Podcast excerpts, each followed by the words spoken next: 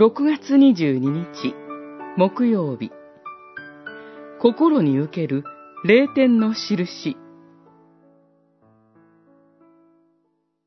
あなたの神。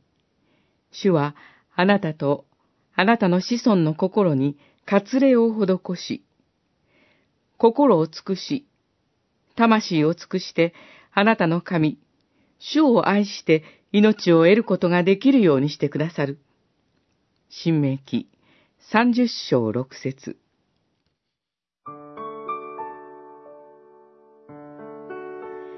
主は、ご自分の方から結んでくださった契約に基づき、イスラエルの神となってくださいました。その時、主は、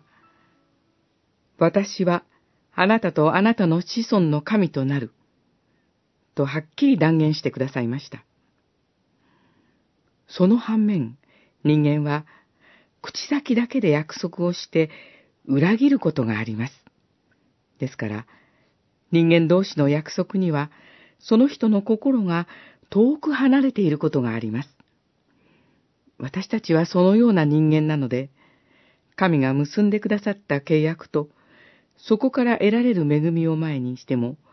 不従順のゆえに、神から離れてしまうことがあります。しかし、神にはそのような裏切りや偽りがありません。神が一方的に結んでくださった契約と、その誠実さはどこまでも貫かれます。主は何度も何度も離れてしまう私たちのことを、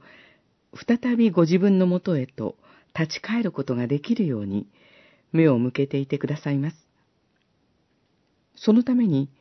主は主の御声を聞く私たちの心に、その恵みを思い起こさせてくださいます。主はそのようにして、いつでも私たちをご自分のもとへと立ち返らせ、神を愛し、神と共に生きるようにしてくださいます。それこそが私たちの命そのものなのです。